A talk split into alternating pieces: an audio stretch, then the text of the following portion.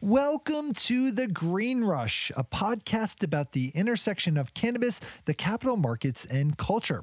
On a weekly basis, hosts Anne Donohoe and Nick Opich of KCSA Strategic Communications speak with the business leaders, financial experts, cultural icons, legislators, and generally interesting people moving the cannabis industry forward.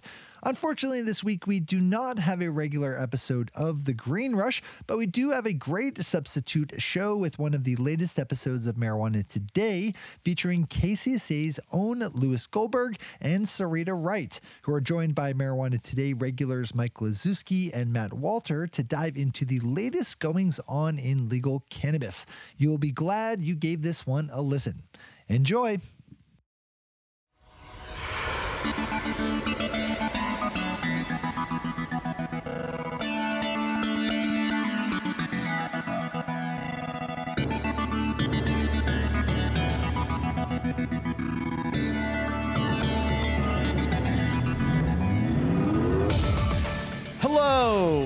And welcome to episode 397 of Marijuana Today. It is February 25th, 2022, and I'm this week's host, Lewis Goldberg. It's been quite a while since I was in the host seat for this or any other podcast, and it feels really good to be back. As I was preparing for today's show, I went back and looked at a script from last year's March 26th show, hosted by my friend and yours, the inimitable Chris Crane. And he talked about, in his open, New York State and their decision to finally legalize cannabis for adult use. And it got me thinking about where we stand as a region and a nation about the cannabis industry, the business of this place, and the policy of shaping it. And I wish I could say that I was a grinning optimist, but I'm not. What I am is a realist, which I hope is allowing me to see the good, the bad, and the in between when it comes to the state of the cannabis industry. Now, I've been working in cannabis public relations since 2014, and I've drunk the Kool Aid on this industry from jump. And yet, today, I'm a bit of a pessimist about where we are, where we are going, and honestly, who is truly benefiting from the cannabis industry as it is currently structured. So, today we'll be discussing a lot of things, starting with not New York, but rather New Jersey, and what the heck is taking my state so long to get its act together, as well as looking at what's happening or, well, not happening in DC. And finally, I want to know what what is the state of the medical cannabis space? So these are just some light topics to discuss today, and we'll be discussing all of this and more as we get serious about marijuana business and politics. But of course, I couldn't do it alone, and I'm really sure you're glad that I'm not doing this alone. So I'm joined by some of the smartest people in the industry and the movement. Today, joining me from Hedgerow Analysis is Matt Walter. As a founder of both MCW Strategies and Hedgerow, Matt helps innovators, disruptors, and investors align their business goals with their government engagement portfolios. Matt problem solves with innovative companies to optimally bring their products and services through complex local, state, and federal government regulatory processes. He helps startups create state specific data centered projections for their businesses and market entry map. Oh boy, that's that's a that's a lot. You do a lot, Matt. Just say hello. I need to do less. I need. well, you know, Matt, we're also joined by Mike Liszewski, principal and founder. He is the founder of Enact Group, which provides lobbying and political and policy advising services to advocacy organizations on drug policy issues and technical writing and regulatory compliance consulting and business entities seeking to earn and retain state licensure. His current and previous clients include some of the best names in the industry, including Forefront Ventures, Pure O&M, the Drug Policy Alliance, the National Cannabis Business Association, Students for Sensible Drug Policy, and MAPS, the Multidisciplinary Association for Psychedelic Studies. Thanks for joining us, Mike. Hey, Lewis. Thanks for having me on. And of course, joining me, my friend and colleague, Sirita Wright, Senior Account Executive at my public relations and investor relations firm, KCSA Strategic Communications. Sirita is an analog girl in a digital world. She's an SAE but way more, working with clients across the cannabis and psychedelic space. She's a longtime cannabis enthusiast and award winning advocate. She's also the co founder of EstroHaze, a media platform providing cannabis lifestyle content for the canna curious and seasoned consumer. Hey, Sirita, it's great to be doing this with you. I'm so excited to be here. Thank you for having me, Lewis. It is, you know, this is cool. Like I'm really excited to podcast. I, I am one of the co-founders of the Green Rush, um, and you guys can't see this, but this is my logo, and it's all wonderful and it's, it's exciting. And Shay is a dear friend. And when he asked me to do this, I was like, yeah.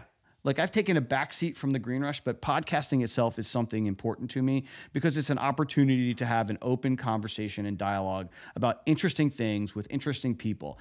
And one of the things I want to encourage all of us is be feel free to say no, you're wrong, and here's why. Right? Um, I think that's really important. Uh, hosts often feel like they want to be agreed with. That is not me.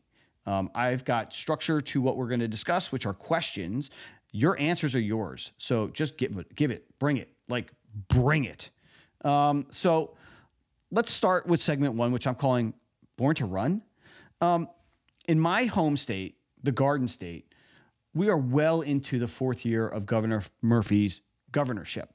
And when he was running for his first term, he promised us all that within the first 100 days, he would enact adult use legislation.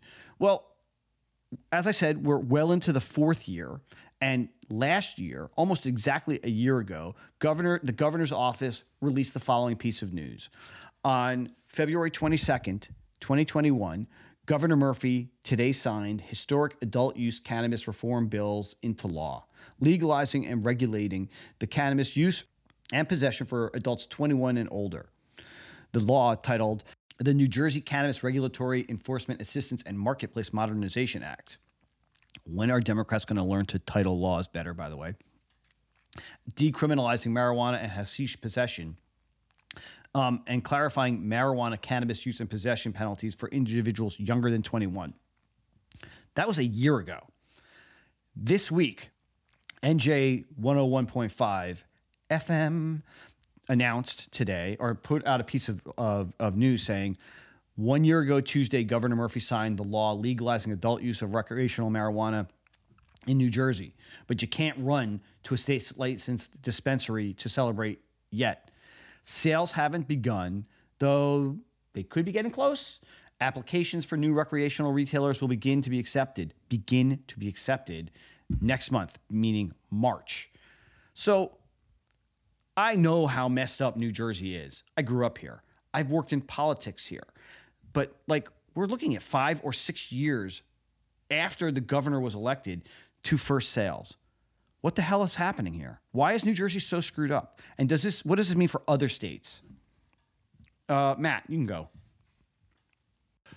Lewis, it's great to be with you. And as a, um, a former neighbor to your north, a, a New York uh, native originally, um, unfortunately, we do see our states uh, sort of battling it out for 49 and 50 in so many categories. Um, you know, too many taxes. Uh, insurance rates and all those other things. So um, uh, we can commiserate a little bit because you know the the delay on this one was a logjam from Cuomo for a long time up north, um, and then is kind of pecking away. So we'll we'll see who gets limps across the finish line first on it. Um, but for me, I'll take a you know a little bit of a different perspective than, than you do on the industry. Um, in that the, like, these delays this doesn't really concern me all that much. And I don't think it's an indicator of larger problems sort of within those states individually. This is hard stuff to do.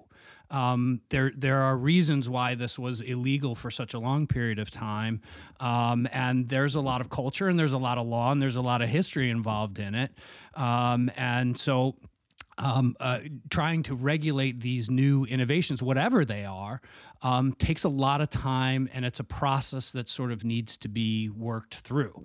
Now, that said, um, none of these are perfect. none of these are, you know, none of these regulatory schemas uh, or the sex, uh, social equity component, which is significant um, in New Jersey, um, and they want to get that right uh, as they do in a number of other states. You, you got to iterate through it, and it's going to take some time.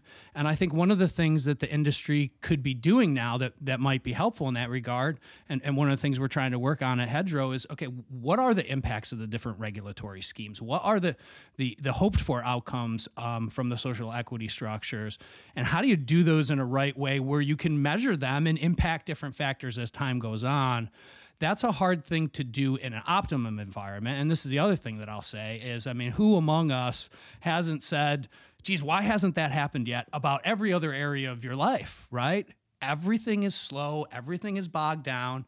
And now we've got a a very dynamic and, and frightening situation in Eastern Europe that could go in a whole different di- set of directions, going to impact things economically. And so I guess so that closing thought on New Jersey and why, you know, don't give up all hope yet, all, all you who enter here, right? Where I think that this is, for some of us, a really key issue. And it's an issue that drives our votes and it, and it drives our, our focus within the industry. But for most people, and nearly all politicians, this is not a top, the number one issue for them. There are a lot of other priorities, and so so that drags. it Without, without a doubt, look, look, we all who work in this space drink the Kool Aid that this is the most important industry that there is. It's not, right? Uh, and and at some point we'll talk about the the myth of the cannabis voter.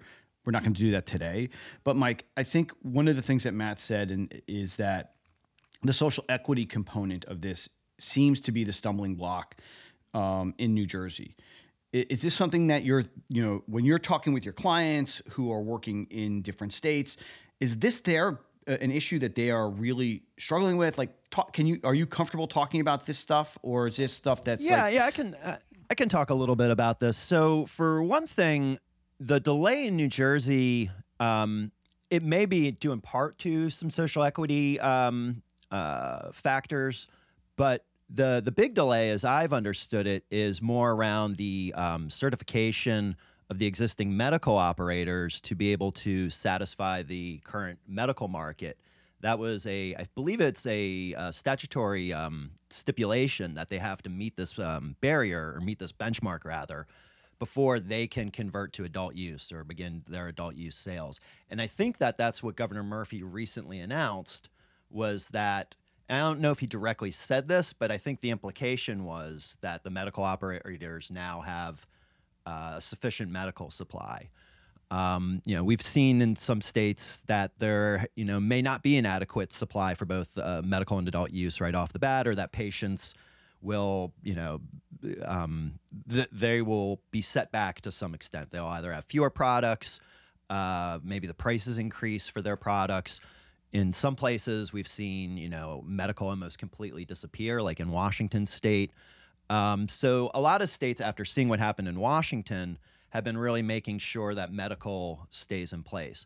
Now, New Jersey does have a lot of uh, social equity components in its uh, law, and I think from um, from the perspective of social equity uh, applicants, and it's not just they've th- I believe three different categories in New Jersey. There's a social equity one, there's an impact zone, and then there's uh, a third category that I, I forget that it's escaping my head.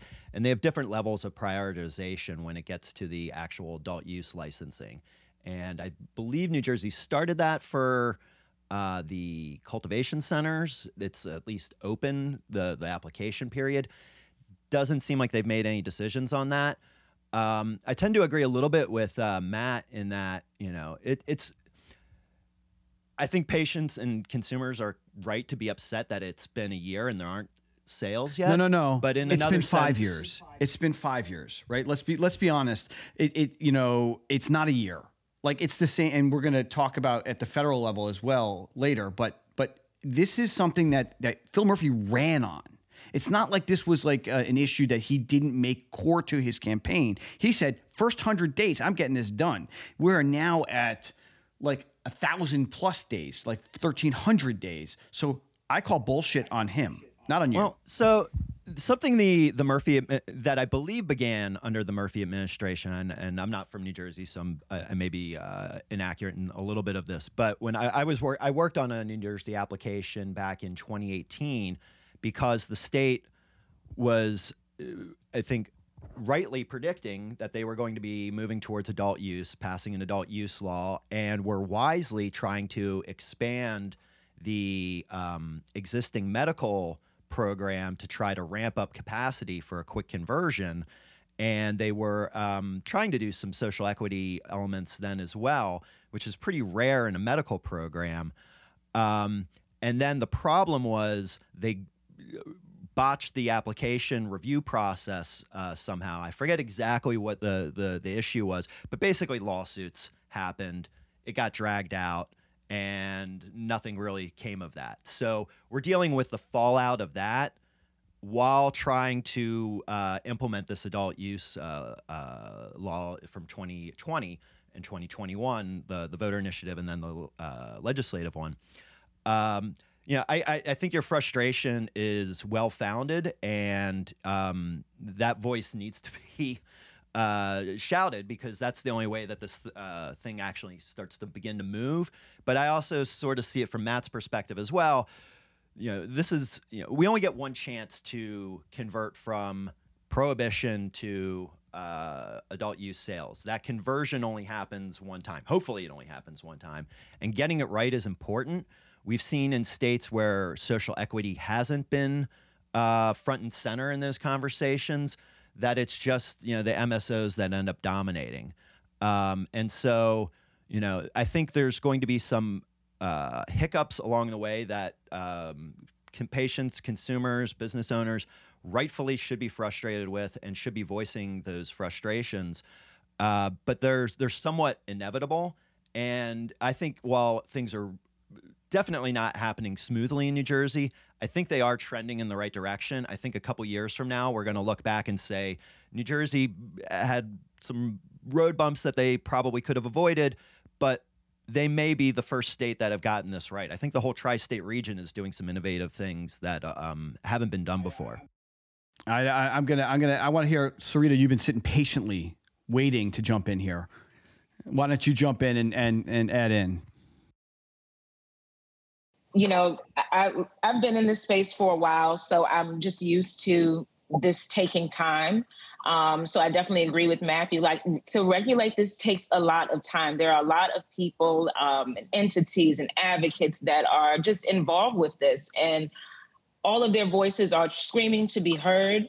And you know, you you know, a house divided just cannot stand. So I'm not surprised that this is taking as long as it has taken. I did think that New Jersey was going to um, be adult use first, but you know, again, being in this space for a while now, I, I'm just not surprised. I think Matthew also brought up some great questions, though. You know, being on the other side of it and not, you know, in in in DC, you know, what are the questions that we could be asking ourselves so that we can actively support um, these, you know, these states as they do come on board you know as business owners as founders um, you know as people on other sides of this you know how can we help support social equity and social justice? Because yeah if any of these states had gotten it right then it would be easier to replicate. Unfortunately they haven't. Um, you know we've seen a lot of social equity um, ideas come up but then they're kind of half-assed. There's no funding. So you know well then what happens then um, or you know you get a license and you're so worn out after five years of trying to get the license that you know I, I, mean you don't even want it anymore. So you know there's so much that has to be looked at. I think another issue is politicians saying they're going to do stuff in the first 100 days. Like cut it out. You're not going to do it. I mean you know kamala i'm going to do this. Everybody's going to do this. Like no you're not. You're just like everyone else. The first 90 days on your job you were trying to figure it out. And that's okay. You know stop making these promises. But what are other things that can be done? You know how are states ensuring that information is getting to the people to the patients? Just in terms of like this is how things are happening. Like you know i know my grandmama is not going on the internet even though she has an ipad. She has all the bells and whistles but like does she really get on that? No you know so she's looking at tiktok let's be honest. she's not looking at tiktok she's looking at bravo. Every housewife show that is what she's looking at. But she's coming to me and going you know you know, I, I want to learn more about this. Um, you know, my girlfriend has CBD, but she has someone across the street from her that grows weed here in Maryland. Not supposed to be doing it, but she's doing it. So that's how she's getting her product. And, you know, this is also why we have a healthy, thriving legacy market still. You know, people are going to get access. You know, when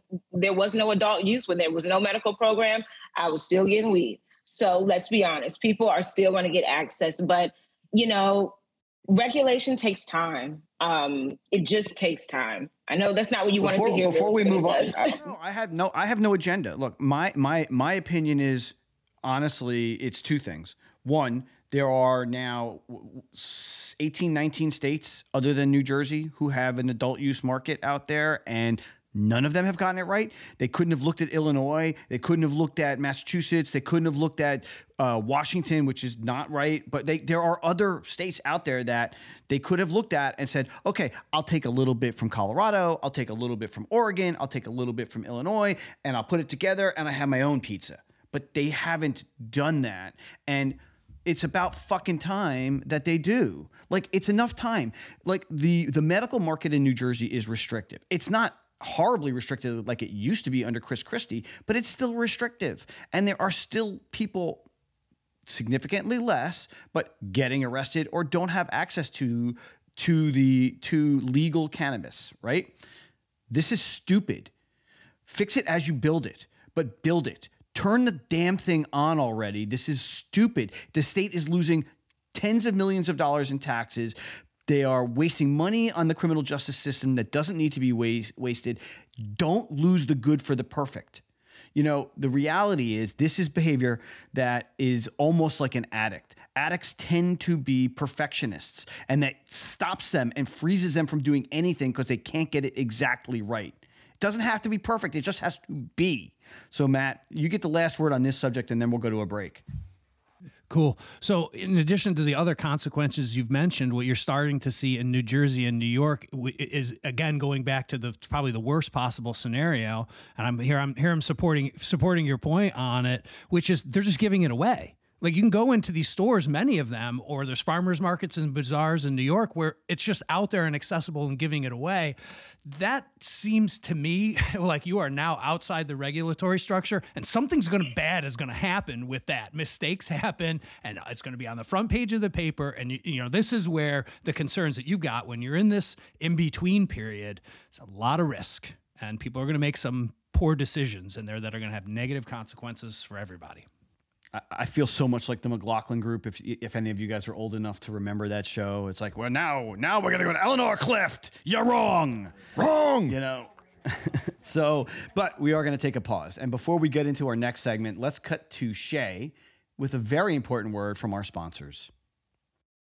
This week, we're glad to have the support of our friends over at The Atlantic Farms of Portland, Maine, which is known around town for their unique medical marijuana dispensary slash gas station where you can fuel up on all the things you need to get down life's road. Pop over to theatlanticfarms.com today to browse their extensive menu of top notch Maine marijuana products, all available at hugely affordable prices. That's theatlanticfarms.com.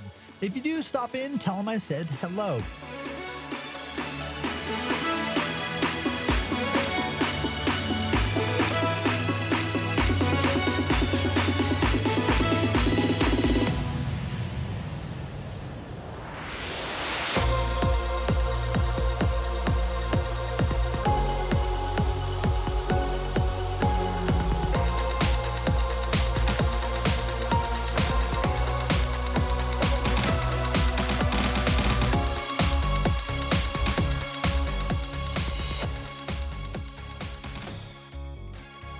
Now it's on to our next segment, which I call I Blame Obama. My wife and I have a running joke that whenever anything good or bad happens in the world, we take a page out of the RNC playbook and we blame Barack Obama. When gas was $4 a gallon, well, that was Obama's fault. And when it dropped down to just over a dollar, I blame Obama. The reality is, though, we are sitting with a federal prohibition of cannabis 14 years after he was elected. And sure, we have seen the House of Representatives vote time and again on legislation to decriminalize, legalize, regulate, but we can't get a goddamn bill through the Senate. And we are facing some serious headwinds in the economy due to inflation.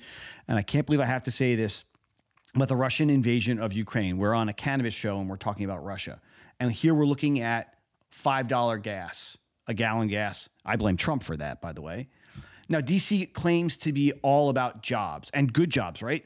Well, the US, according to a story in the New York Post, the US cannabis industry added more than 100,000 jobs last year. And the economic lift will only continue if states like New York get recreational programs off the ground. Americans spent nearly $25 billion on legal cannabis products in 2021 as the budding industry expanded by about 33%, adding more than 107,000 jobs, according to Leafly and Whitney Economics.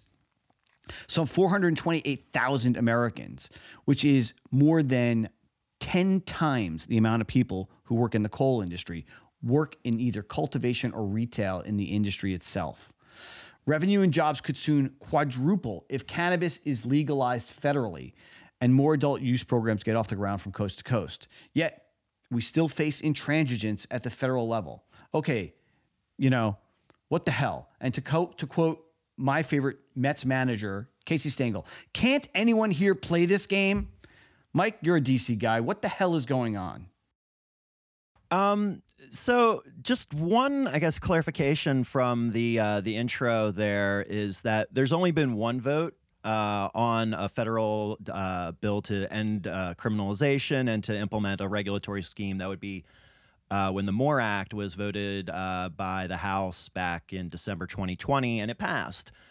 Um, but that's been, so far been the only bill that's ever made it to a vote for uh, that would repeal criminalization and, and bring in. A, now we, we've had the banking votes uh, several times in the House. That's that's passed many times. Appropriations votes that would, in essence, uh, end the DOJ's ability to prosecute. Those have come up. But you know, Casey Stengel never had to win the game by uh, ten runs uh, to to put a W uh, in the books. Uh, and unfortunately, that's what you have to do in the Senate. Actually, it's 20 runs. You have to win 60 40, uh, which is pretty ridiculous. And it's, you know, I mean, look around us. You know, it's, I know we, we talked in the last segment that marijuana is not the only issue in the world. Uh, that applies in the U.S. Senate, and a lot of other things aren't getting passed there. Voting rights aren't getting passed. You know, uh, li- only limited infrastructure is passed. Uh, uh, you know, just about anything else you can think of has been stalled, other than judicial nominees. That's basically been stalled in the Senate. So we have a broken institution that we're we're dealing with, and you know, there's a you know, how do we get past the, the, the filibuster issue? That's you know, that's really the million dollar question in federal marijuana reform: is how do you get past this this scenario. There's must pass legislation, things like the NDAA, where uh, Ed Perlmutter was hoping to get the uh, Safe Banking Act attached to. Um, that is a possible strategy that could potentially work in some scenarios, but obviously it didn't work here. I know there was some talk, you know, about you know letting the you know perfect be the enemy of the good, but you know I, I think in some ways that's just you know putting all the blame on progressives without you know having uh, those in the middle uh, or on the other side, uh, Republicans uh, taking any of the blame because you need to get to 60 somehow. If you're not making the bill good enough to get the most progressive Democrats, you're not doing everything you can do to get to 60. Uh, so it's it's sort of you know it's a very difficult situation. I think Senator Schumer has been doing a pretty good job, relatively speaking, of trying to build this issue up in the Senate. Um, he's been the most enthusiastic uh, congressional leader we've ever seen on this issue, the most engaged. Uh, so I think in the long term, that spells some pretty good uh, prospects for us. But in the short term, it's, you know, again, how do you get to 60? Sirita, do you have any hope? Um, in this Senate, you know, a look, not much, but I mean, I don't want to blame Obama. Also, it is Black History Month. We are not going to blame Obama for this foolishness, but we can blame, like, you know, the Senate as a whole. I mean, um, I really like the language that uh, Mike used, like building this issue up. You know, there are, it, it, there has to be a lot more education uh, again, and I think we have to continue to talk about it. Um, and you know, like he said, we need those progressive voices in the Senate. So I think it's just even a bigger issue. I think it's a bigger issue of um, you know, who are these voices? Where are these voices? You know, we might need to bring in some new voices, some radical voices. You know, I'm thinking of Jesus turning the table with the tax collectors. Like, we just need something radical to happen to really help not only this issue, but again, voting right issues. There's so many other issues that are just not a top concern, you know, for for for whatever reason. So, you know, also it's too much like right to to just sign it and make it a law. I think one thing I've learned from being in this space is like, Jesus, this is like how a bill becomes a law. It feels like schoolhouse rock all over again. Um, and you know that that has also brought a lot of people like me out and having to learn more about what's happening politically. So I think you know again, if you know, to what Mike said, continuing to build up these issues in the Senate will help. And we have to continue to support those voices that are doing that, um, honestly, on both sides, you know, on all sides. Matt, do you have any hope?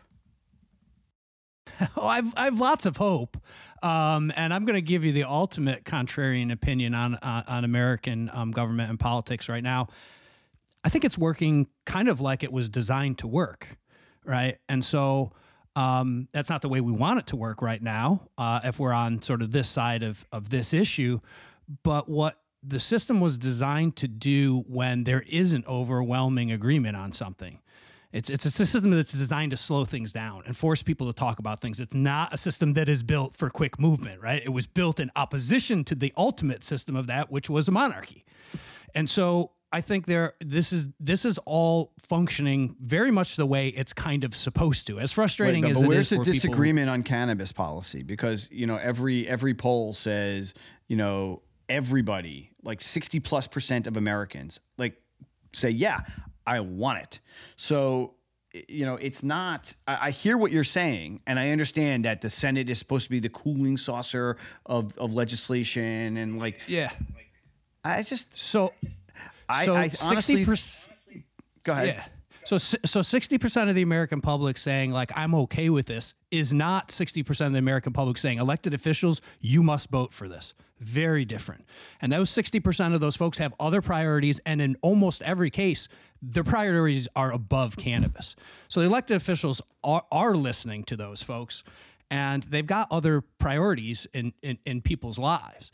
So it's not as if 100% of the people said, yes, we want this and we want it in this format. They've said, we want it, but there's a lot of gray space to fill in the details of, of what does that exactly look like. And that's where, that's where it runs into problems.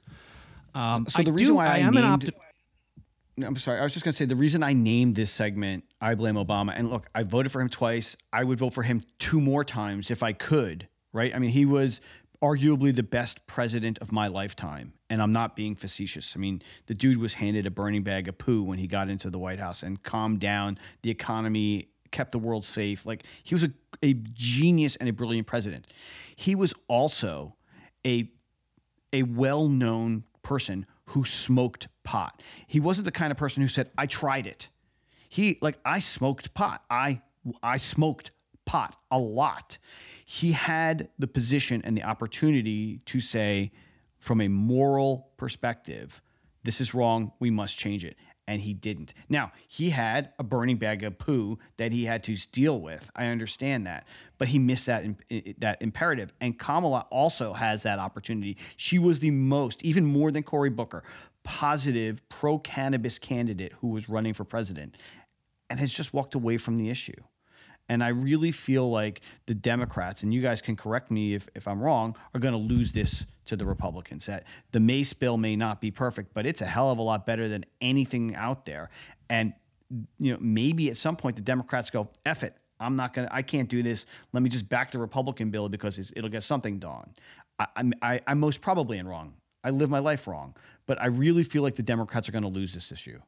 Tell, now, tell me I'm wrong. Well, uh, a lot of people like to say that this Mace bill is, you know, uh, are, are, really, I think, projecting that it's it's the one that can win because it's a comprehensive bill that comes from a Republican. It has four co-sponsors right now. It's been out for several months. It's not picking up momentum even within its own party. Um, I think there's a lot to look in that bill to draw some ideas from. I think it's raised the floor on what uh, marijuana policy from a Republican should look like but this this notion that the Mace bill is somehow politically stronger than the MORE Act or CAOA, which hasn't formally been introduced yet, just doesn't hold water. There's no co-sponsorship for the States' Rights Act or the States Reform Act, rather. Uh, I don't want to. I'm not trying to denigrate Nancy Mace's support on this issue. I welcome it. I think you know we need more voices like that. I mean, she's she's a Republican from a state that hasn't even passed medical yet, and she's you know one of the strongest voices, along with Dave Joyce and Don Young, uh, for Republicans on this issue. Um, but the you know the Republicans, it's it's not like you know a bunch of you know, st- half the Republicans still voted against the Safe Banking Act. Mitch McConnell on the floor of the Senate very recently spoke out against the Safe Banking Act. So, you know, the core of the Republican Party is still prohibitionist. Um, it's probably more 50 50 than it's ever been before, um, but it's, it's still a prohibitionist party. Um, the Democrats, you know, I don't think they're going to abandon this issue. Uh, I think they're going to keep moving on it, but I think we're going to, you know, it's going to be a lot of the same of what we've seen, where you know you just can't get something passed in the Senate, and you know, I I don't expect uh, the general public to be satisfied with that in any way, um, but that's just sort of the political reality. Uh, you know, I I don't have I, I don't pers- um, project the the positive um, perspective on this that that Matt said, you know, this is sort of how the, how, how the Senate was designed to work. I think that this is, you know, a pretty huge flaw in in the Senate. The Senate's very deliberate, and I think that that's great. But the the sixty getting to 60 is needs reform all around. And look you, at you only need control. the 60 to break a filibuster, yeah. though, right? Like, I mean, they only need 51 in this particular case, right? Or am I? Uh, no, no. You, I mean, you're going to need to get to 60 to get it to get cloture to get to the floor. Um, only if yeah. only if the only if people oppose it. To, oh, to, and I mean they will. They don't have I mean, 50, like, they don't have 51 votes.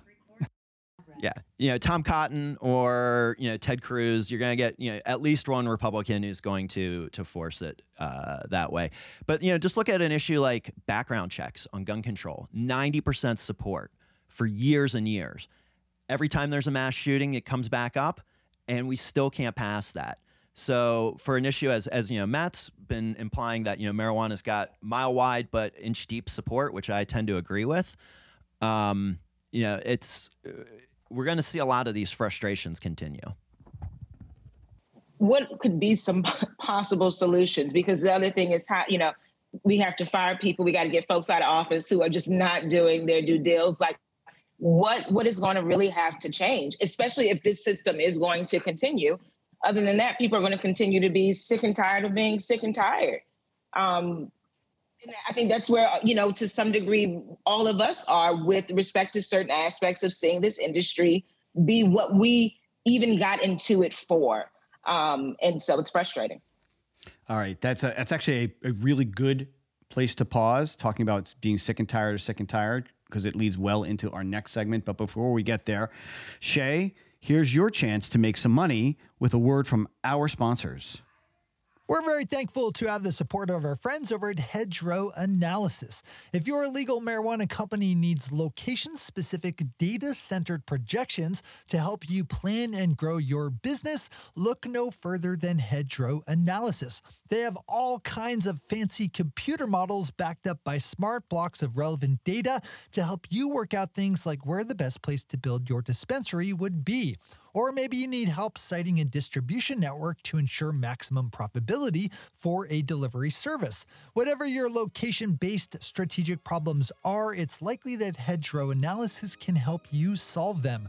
Pop over to hedgerowanalysis.com to learn more about the company's capabilities and to get in touch. That's hedgerowanalysis.com.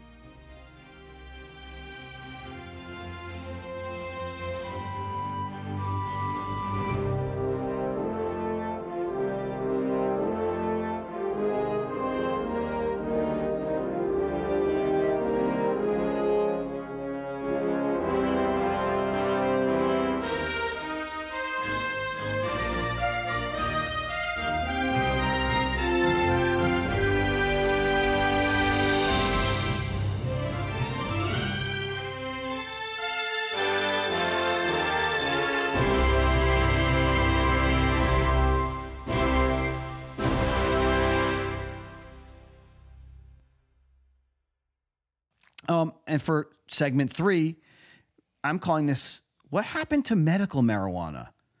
You know, this industry was founded on the thesis of giving people who were sick and suffering access to medicine they needed to treat what ails them.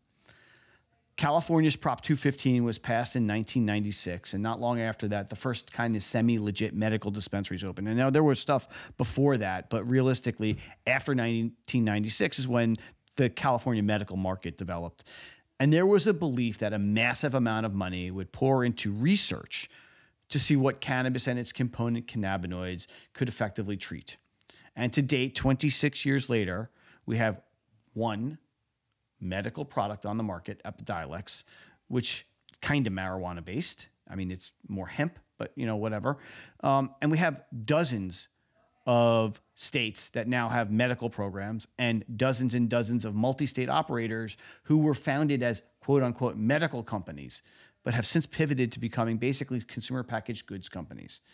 Now, I've always believed in adult use and knew that the MSOs, any MSO who was being honest, would eventually pivot to being a consumer packaged goods company to the detriment of patients. But, well, honestly, right now, this all feels a little bit unethical.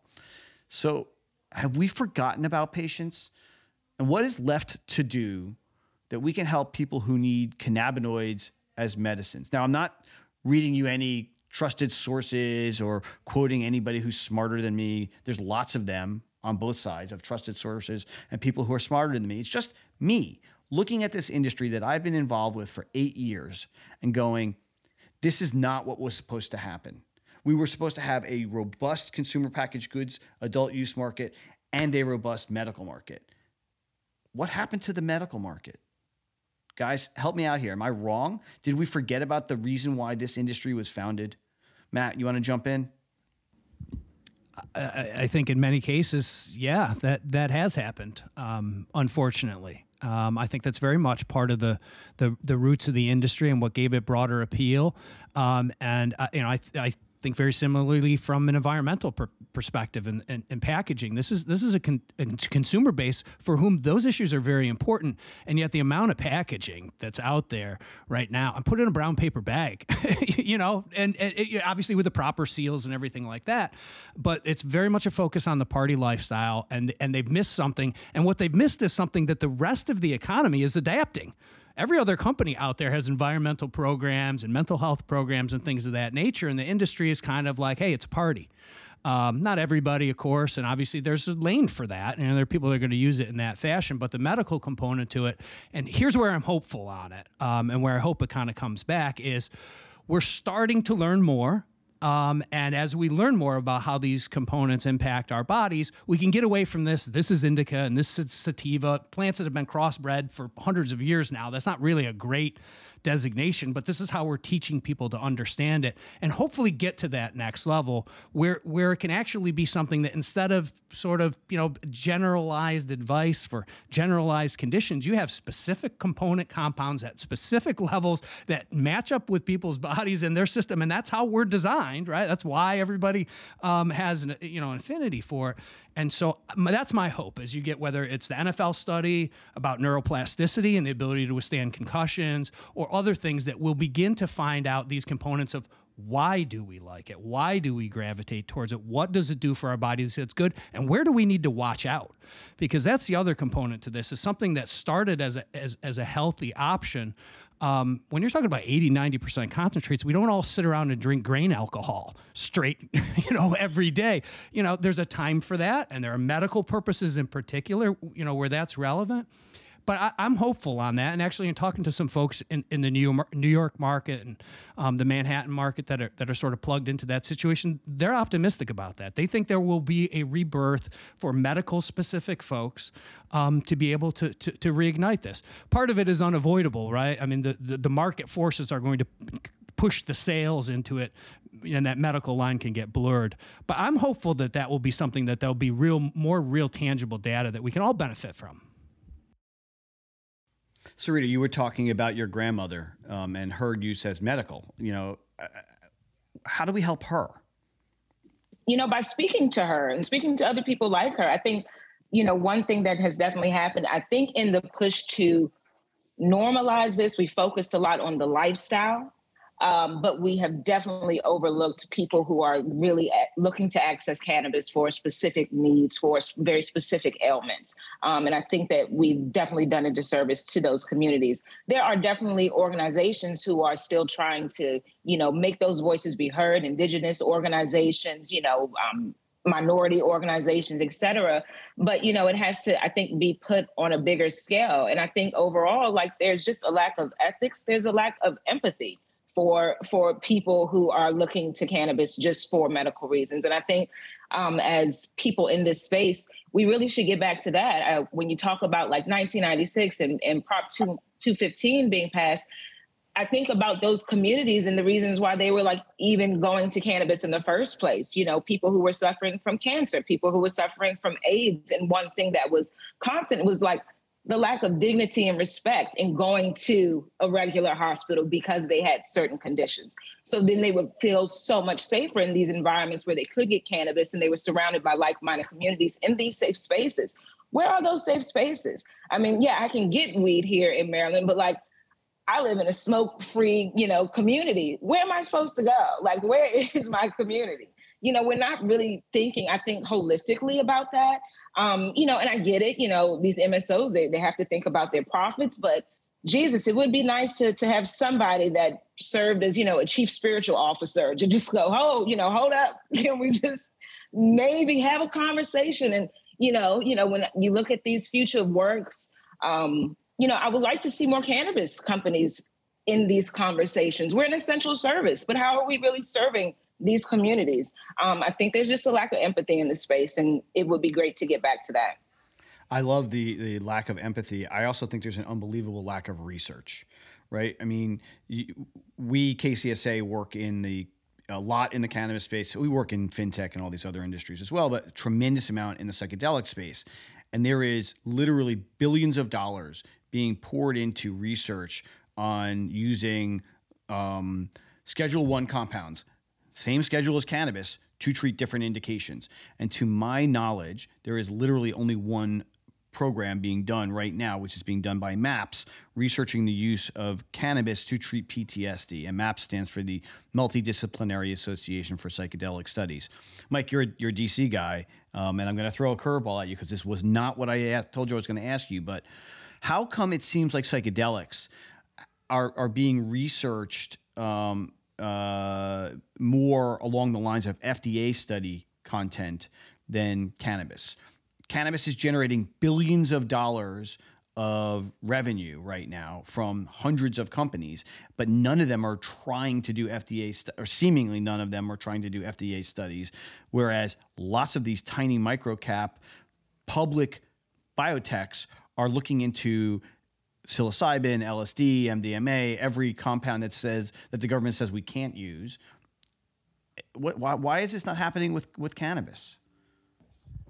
So I think there's a couple reasons. Um, first is cannabis is a botanical multi-compound substance, which for FDA's rules and uh, regulations, its um, review system, it is not designed for multi compound botanical substances. There's a specific botanical substance review process, but the only things that have gone through that for approval have been single compound substances. So, because you know, marijuana has THC, CBD, all the other uh, so called minor cannabinoids, it makes it really difficult to fit its you know round peg in the square uh, hole of the FDA. So that's one issue. Two, there's been, and this is less of an issue now, but for decades we had the old Mississippi uh, conundrum where you had one source of cannabis for clinical research.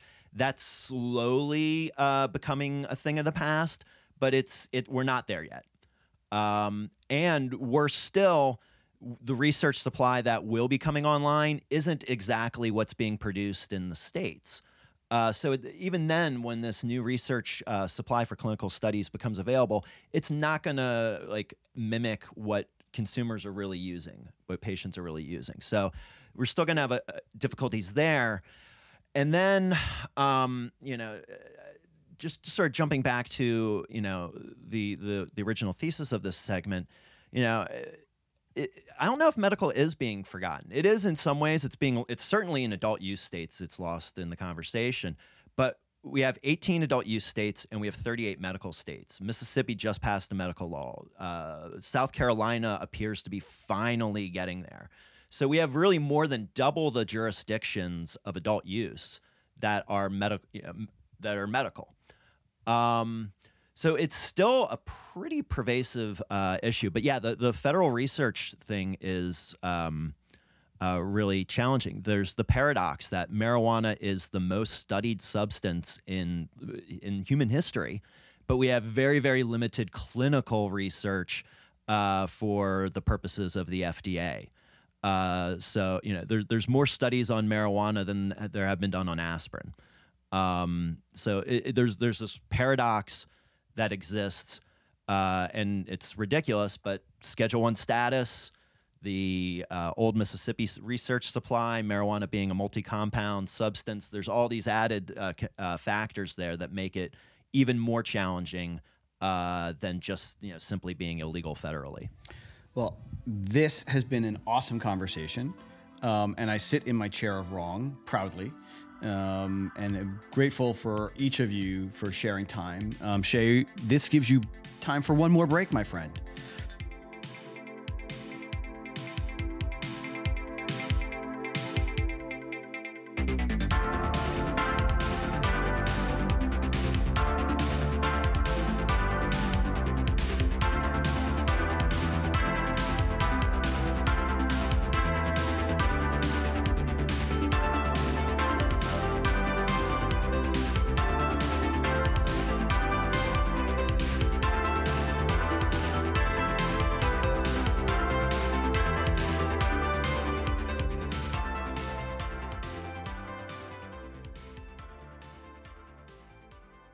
All right, welcome back to finishing moves.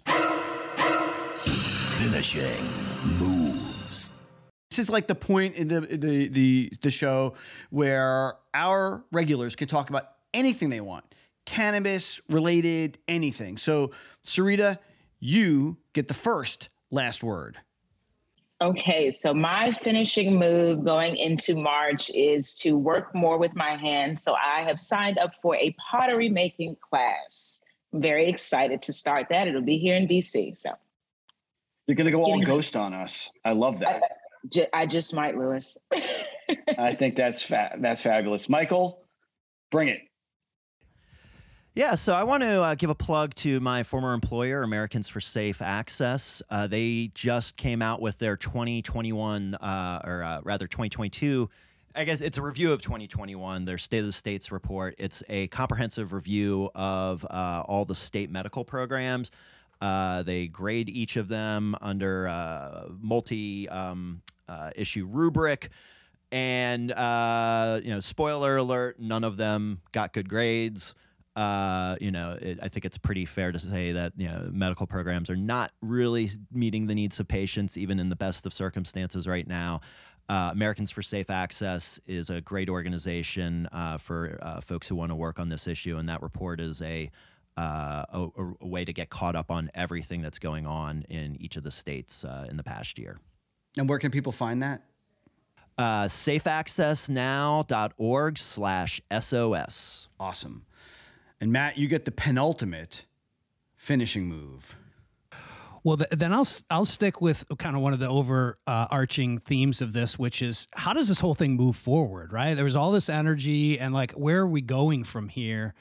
And um, you know, it's it's a very real logjam we've got in this country in a lot of regards, but t- particularly in this place. And so, um, what I would look to is where does this benefit Republicans, and there's a lot of opportunities there. You're talking about agriculture, you're talking about jobs, you're talking about reducing taxes, you're talking about reducing regulations. These are all fundamental Republican principles to support entrepreneurs that want to improve their community. Those th- those are all obvious things, and that connection needs to get made from from both sides. You know, business and government right now, it needs to be a two way street, sort of having those those conversations.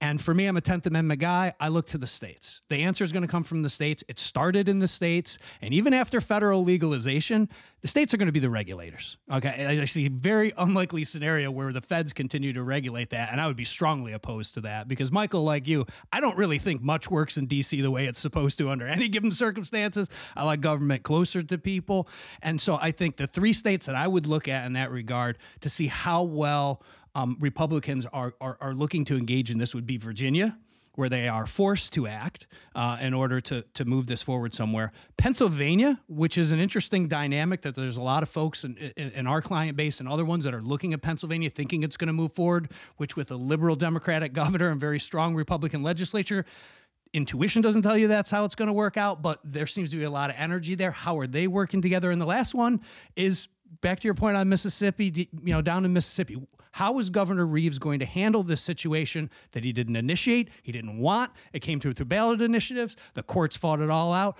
but they're going to have to put something in place, and so they've got the ability to define this in a way that um, keeps it out of schools, keeps it in a spot where the the, the dangerous and and uh, really bad parts about the illegal market are cleaned up in a way that's appropriate and, and, and everybody has better, safer alternatives. And so that's where I think you're going to see sort of how long this whole path takes so that you can get those contributors um, with, with the long time advocates because you just need more. The numbers aren't there yet. Um, and there's a path to it. Uh, it won't happen quickly, though, unfortunately. Thank you. And I'm going to take a finishing move for myself. Um, and for mine, it's about baseball. And to paraphrase one of my favorite movies, Field of Dreams, people won't come, Rob. The one constant through all of the years, Rob, has been baseball.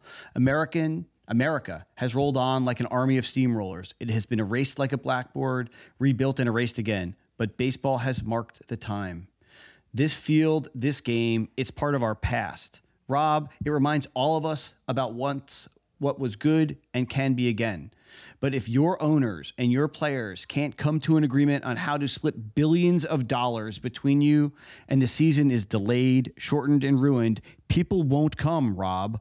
They will find other things to do. They'll smoke pot.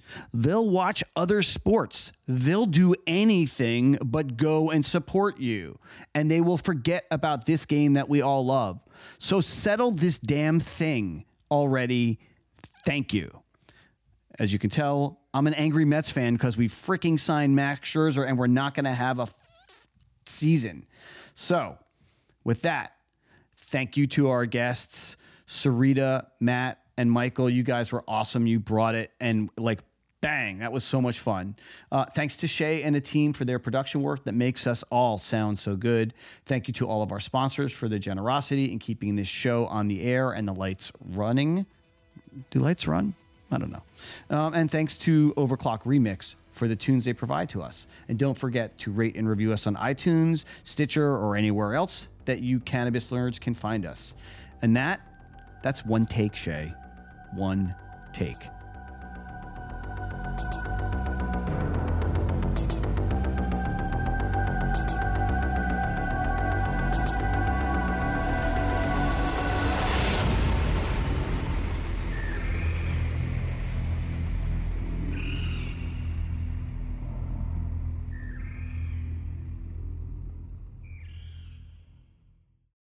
One take, Shay. One take.